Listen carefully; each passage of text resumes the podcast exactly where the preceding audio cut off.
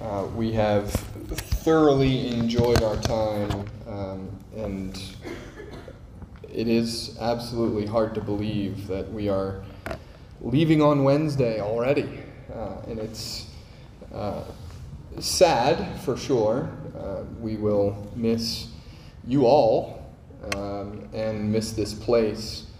Uh, we are eager to get back to our, our home and our church family and place of ministry, though.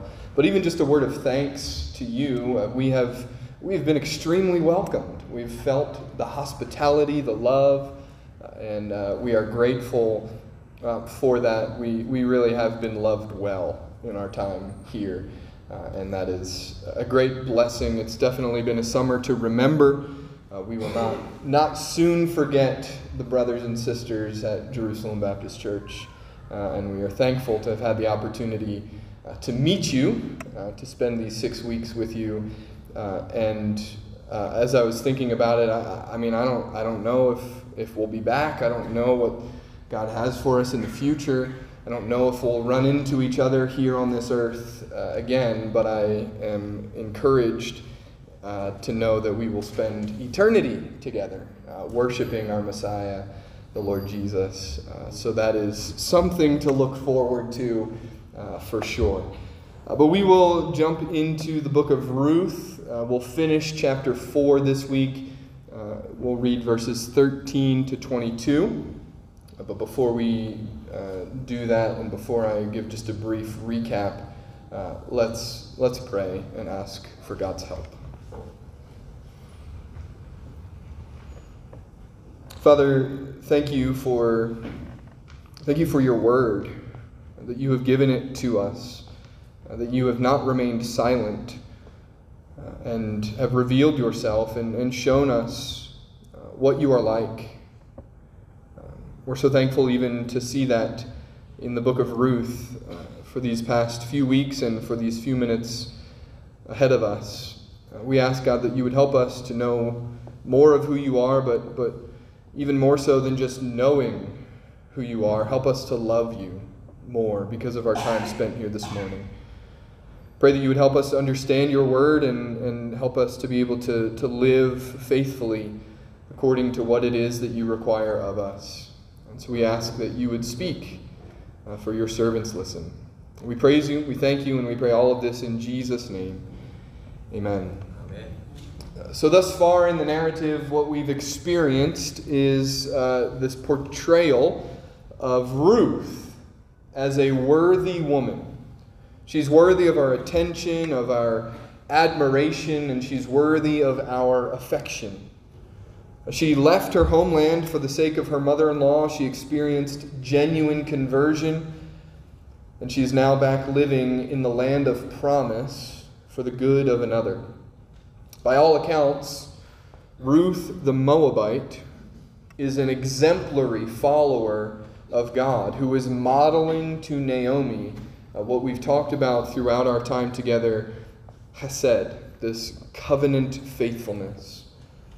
Uh, we've also seen Naomi speak of trust and speak of the providence of, of God. She never blames God or her husband for the circumstances of her life because she knows the outcome is due to the hand of God. God has been providentially orchestrating her life for her good and for His glory, even in what seems to be the darkest of times. But even in the midst of this darkness, there's hope. Hope has come. Boaz is portrayed as the near relative who will rescue not only Ruth, but Naomi and not only Ruth and Naomi, but also the name of the dead. And what we see in all of this is that Naomi knows God is at work through Boaz, and he is seeking the benefit of Ruth. So Ruth's care and concern for Naomi is about to be reciprocated uh, through circumstances that neither Ruth nor Naomi uh, could have imagined. Uh, after the kind of strange events of chapter 3 on the threshing floor, uh, we see exactly how God is going to provide for Ruth and for Naomi and for the name of the dead. Uh, as the narrative unfolds on the threshing floor, this, this marriage proposal takes place, and Boaz accepts, and he says, I will do whatever it takes uh, to, to bring about what is necessary so that an heir can be produced for the dead. Uh, this narrative unfolded before our eyes, and, and I, I hope in our time together that, that you've seen the book of Ruth as, as more than just a story it's more than just uh, something that was written many thousands of years ago for maybe even a different people at a different time. But, but hopefully, we've been able to see that, that Ruth is, is a Christian book. And, I mean by that that it points to our Messiah. The Old Testament in its entirety, just, just think of Luke 24, Jesus on the road to Emmaus saying that all Scripture speaks of me. The Old Testament, the book of Ruth, points us to Jesus. And what we need to remember is that it's not just a story, it's a story that shows us that God is the hero.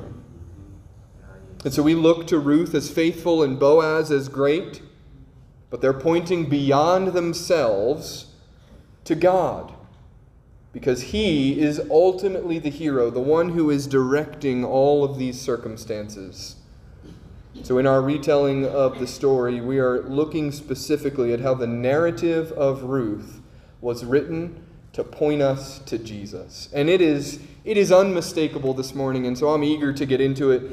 Uh, you can follow along with, with me. I will read Ruth 4 13 to 22. It says this So Boaz took Ruth and she became his wife. And he went into her, and the Lord gave her conception, and she bore a son. Then the women said to Naomi, Blessed be the Lord, who has not left you this day without a redeemer, and may his name be renowned in Israel. He shall be to you a restorer of life and a nourisher of your old age. For your daughter in law, who loves you, who is more to you than seven sons, has given birth to him. Then Naomi took the child and laid him on her lap and became his nurse.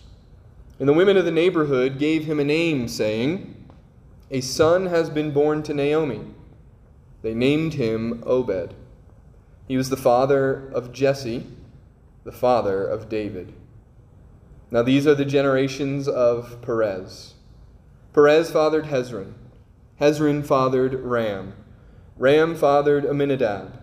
Amminadab fathered Nahshon. Nahshon fathered Salmon. Salmon fathered Boaz. Boaz fathered Obed. Obed fathered Jesse. And Jesse fathered David. And the book ends.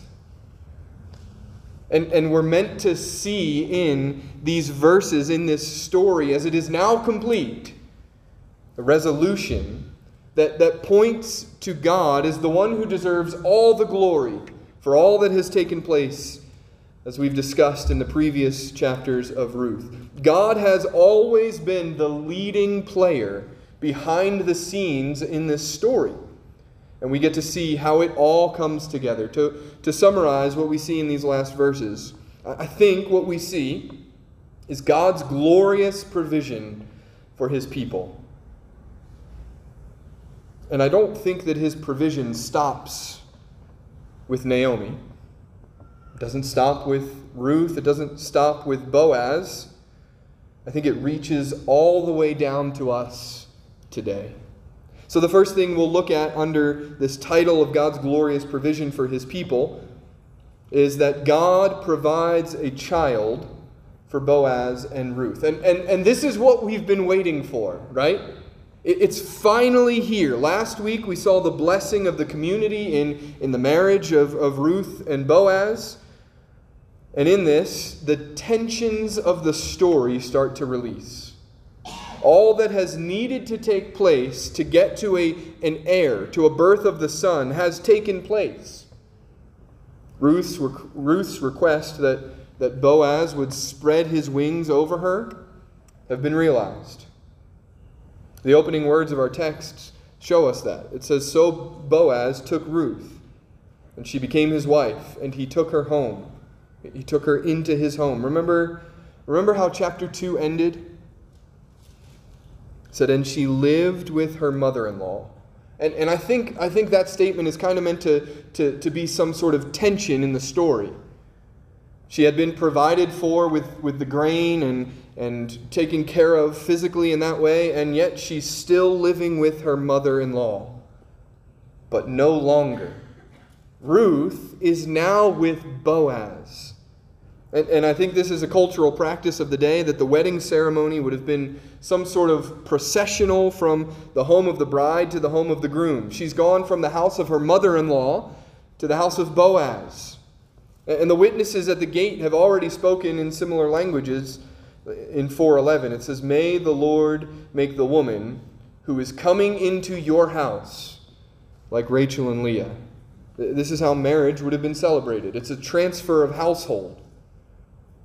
But look again at what the narrator tells us at the beginning uh, in verse 13. It says, So Boaz took Ruth, or he took her into his home, and she became his wife.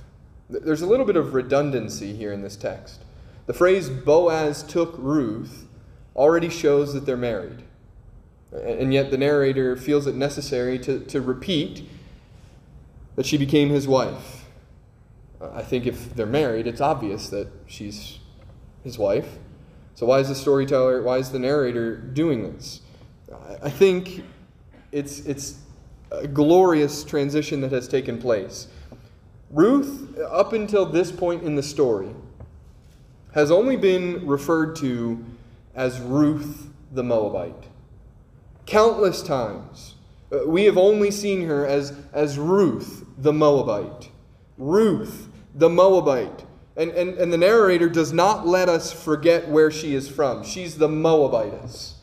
And over and over and over again, almost to the point where, where you read the story and you just kind of skim over that. We get it, all right?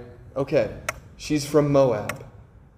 She was a foreigner, but now, through the generosity of Boaz, she's brought in and, and she now occupies a status she never thought possible. No longer is she Ruth the Moabite. She is Ruth, the wife of Boaz. And, and I think this is, this is the glorious truth for all who have re- been redeemed. Do you realize that in Christ you get a new status? That you are no longer who you used to be. You are in Christ. And in Him you have a new identity. You are God's child in His family forever. And it goes on.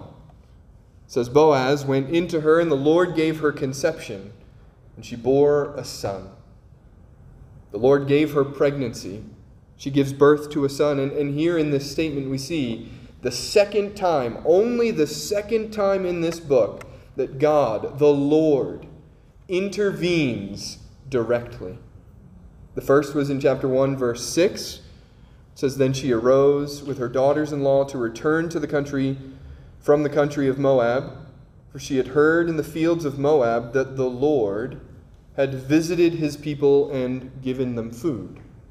The first instance, God came to the aid of his people by providing food.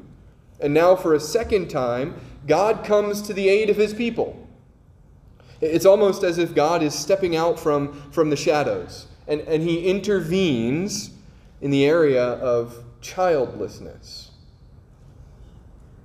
And it's here that we see that, that God has finally answered the prayer of Boaz from chapter 2 in verses 11 and 12, where we read, All that you have done for your mother in law since the death of your husband has been told to me, and how you left your father and mother and your native land and came to a people that you did not know before.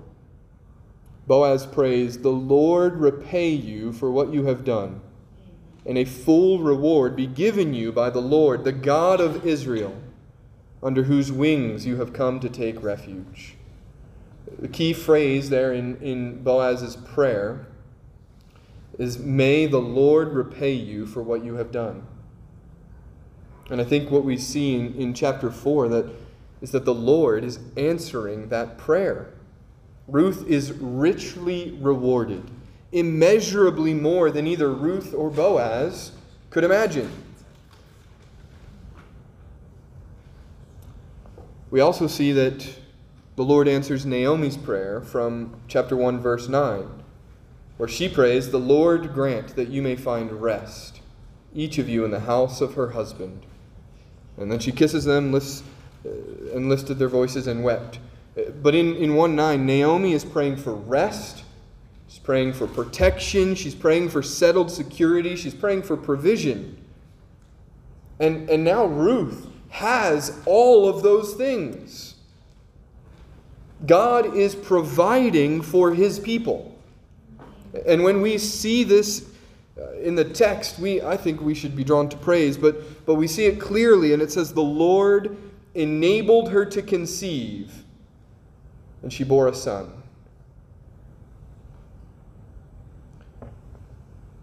I think that that's, that's a crucial part of the story. And I think that that language, the Lord enabled her to conceive and she bore a son, should, should draw our attention to books of the Bible, to revelation that has come prior to this account unfolding.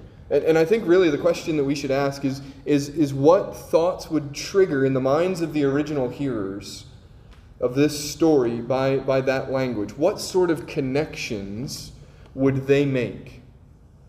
I think that their minds would probably race back to Genesis and the conception of, of certain significant children in the book of Genesis. For instance, in Genesis 21, God supernaturally intervenes and allows Sarah to conceive. In Genesis 25, God supernaturally intervenes and allows Rebekah to conceive. In Genesis 29, God supernaturally intervenes and allows Leah to conceive. In Genesis 30, God supernaturally intervenes and allows Rachel to conceive. Now, I think that there are, there are similarities between all of those women that I've just listed and, and Ruth. Firstly, they, they all struggle with the reality of barrenness. Second, their conceptions are stated to be the direct intervention of God. And third, and most importantly, their sons prove to play a vital part in advancing the development of the covenant people of God. And, and what we see in, in this, this theme of, of barrenness to the Lord granting conception is the sovereign hand of God supernaturally intending to the lineage of his people. He is marking off a people for himself, and he is doing it by opening the womb of barren women. And what the original hearers Uh, would do when they hear this in the book of Ruth is, is they'd probably tune in to what comes next in the story because how God has acted in the past when he's done something like this.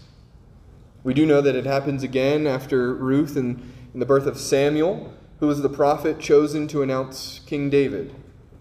But it goes far beyond that. And I, and I think this is one of the ways that, that God provides for us through this passage this morning because it happens as well in the birth of John the Baptist, who is the prophet chosen to announce King Jesus, the Messiah. And, and in each of those circumstances, these women struggle with the reality of, of barrenness and, and conception, but they have that reversed by the direct intervention of God. And they go on to have sons who prove to play a vital role in advancing the covenant people of God. All of these conceptions are, are distinguished by the direct intervention of God, and it, and it prepares us in, in the flow of Scripture for the greatest and most miraculous of supernatural conceptions. A conception not in the womb of a barren woman, but in the womb of a virgin that would serve to call our attention to the greatest and most significant intention of God's saving purposes ever. And the narrator wants us to know that Ruth belongs to that group. Uh, the original listeners to this story, acquainted with the book of Genesis, would have been asking themselves, what is God going to do with this son? What saving purposes might come as a result of this child? Uh, they were probably wondering, what, what is God up to? And we see the prayer in, in verse, verses 11 and 12 is not only answered, but, but could also be seen as a prophecy of what is to come in this child. In the place of all of the suffering, in place of, of all of the heartache and the grief and, and the emptiness, in one verse, you see God provides a child for Boaz and Ruth. But the second thing that we'll look at is that God provides a redeemer for Naomi. That's, we've, we've been waiting for that as well. Naomi was left destitute. But from the end of, of verse 13 uh, to through 14, the story seems to pick up in pace a little bit. In 13, we have the conception and, and birth, all in a matter of a few words. Then we see the women, who are possibly the same women who earlier were asking, Is, is this Naomi? in chapter 119. But now, instead of wonder, they are amazed at the blessing of God. And it's possible that, that what we see happening here is in this story is that these women have taken, taken this child from the home of Boaz and Ruth to the home of Naomi. The last interaction we see playing out between Naomi and these women is one filled with bitterness. Specifically, Naomi says, Look at what God has done to me. He has made me empty and the women who heard and saw that bitterness and emptiness now come announcing that a great reversal has taken place. Naomi rightly attributed the emptiness to God. So, who are these women going to attribute this, this newfound fullness to? And Naomi said to the women, Blessed be the Lord, who has not left you this day without a redeemer, and may his name be renowned in Israel. They rightly attribute this blessing to God. And they say, May his name be renowned in Israel, or, or, or may he become famous in Israel. I, I think these women spoke better than they knew. And the storyteller is saving that information until the end of verse 17 because he's doing what he's done a few times in this book. He's building suspense. This child will meet Naomi's needs. He will be the redeemer that she needs. And these women have, have two specific things in mind. He shall be to you a restorer of life. This child will bring renewed energy to the heart of Naomi. How exactly is he going to do this? Her family line that was once on the brink of destruction now lives. But secondly, he will be a nourisher of your old age. And it's speaking here of, of providing the basic necessities of human life food and water. He will secure these needs for you. And so the, the, the two lingering problems of chapter 1, the need for food and the need of an heir, have been met. This child is the answer to both problems because he is a redeemer. But how can we be certain that he's going to fulfill this task? Uh, look at what the women base their hope on as they finish their statement in 15. They say, For your daughter in law who loves you, who is more to you than seven sons, has given birth to him. These women base their confidence in the future care of Naomi on Ruth's love for Naomi.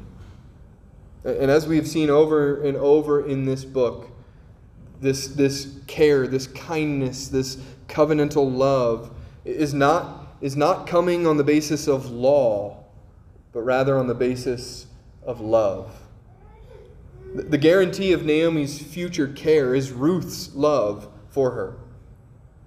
The one who has, has given birth, the one to whom she has given birth, is yet this nameless child, and, and this nameless child's mama loves her. And she is better for it. I, love even that it says that, that um, Naomi, or Ruth is, is better than, than seven sons. Seven would have been the ideal Hebrew family, it's the number of completion. Ruth is said to be better even than that. And so, in a story so obsessed with having a son, we see a great tribute to Ruth, one woman who is said to be better than seven men. And what these women are really saying is, is not simply that this child will serve the legal function uh, of the heir of Elimelech, but, but Ruth has given to Naomi in such a way that their relationship will be deeper than the typical grandmother grandson relationship. In a sense, this child will belong to Naomi. That's what we see in verse 17. Naomi becomes his nurse. He will exist for her and serve her.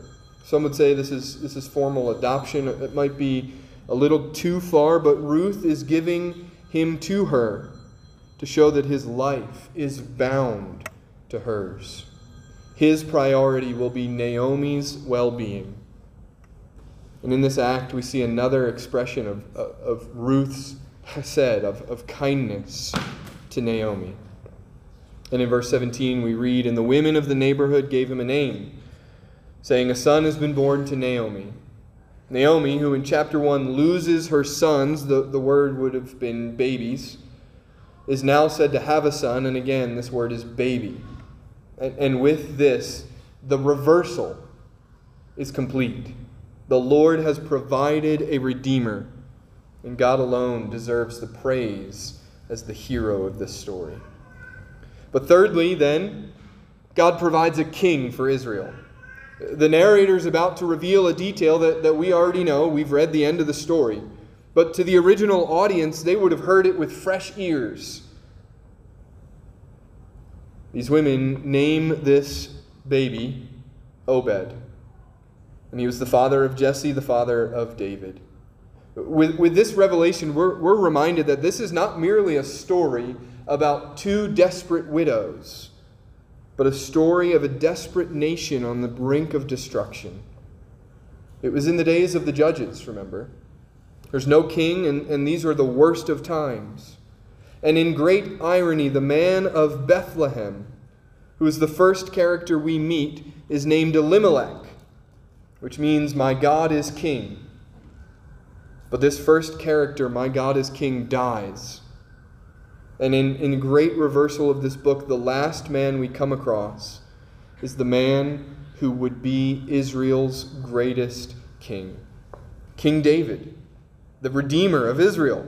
And though David, through David, the Son indeed becomes famous in Israel, Obed is King David's grandfather.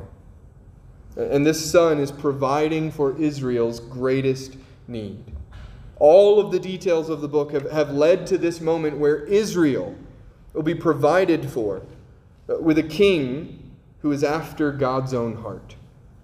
This child, who, who is not yet named by his parents or even by his grandmother, is named by the women Obed, short for Obadiah, meaning servant of the Lord. And there are others who are called servant of the Lord. King David, 30 times in the Old Testament. But, but, but there's another. The genealogy that appears at the end of Ruth appears somewhere else in Scripture and shows us who Obed and David are pointing to in their being called the servant of the Lord. In Matthew chapter 1, we see the same genealogy. The only difference doesn't stop with David. It stops with, with Jesus, who, who is King David's greater son, who came not to be served, but to serve and to give his life as a ransom for many. He is the servant of the Lord. And in that genealogy, I think it's just interesting again that we see women who are not Jewish. They're Gentiles. Tamar and Rahab are Canaanites. Ruth was a Moabite. They're in the lineage of Jesus. And, and what we see in that lineage is that, is that God provides a child for Boaz and Ruth, a redeemer for Naomi, a king for Israel. But in doing all of that, he paves the way to provide a Savior for the world. God has provided the Savior we all need. And yet, oftentimes, like Naomi in the beginning of this book, we often tend to focus on our outward circumstances and feel bitter towards the Lord because we cannot see beyond the situation to what He is doing or why. Yet, as He did for Naomi, God still provides a Redeemer who is the restorer of life and, and who nourishes us by his faithful, loving kindness as he works out the plan for our lives and our part in proclaiming uh, of that good news of the gospel. But I think, I think the, the best thing about this book is, is just as the women said to Naomi, we hear the same words today. They say to her, Blessed be the Lord, who has not left you this day without a Redeemer, and may his name be renowned in Israel. Do you realize that God has providentially provided a Savior, and he has not left us without a Redeemer? God has been faithful to provide for us just as he provided for Naomi. But our Redeemer is not Boaz, it's the Lord Jesus. The kinsman redeemer of the people of God is the Lord Jesus Christ. Do you know that he still redeems today? Yeah, he does. For any who would place their faith in Jesus, redemption is yours. One at the cross where he died in your place. But guess what? He didn't stay dead. He rose again three days later to live and reign forevermore. Hallelujah. The book of Ruth teaches us that God providentially redeems, and He does the work necessary to bring us into His family. What a glorious reality! And so may we marvel every day that God has not left us without a Redeemer, and may we work to make His name renowned in Israel. Father, we pray that that would indeed be true among us. We're so thankful that you have provided the Redeemer, the Lord Jesus Christ. May his name be famous in Israel. We pray this in his name. Amen. Amen. Amen.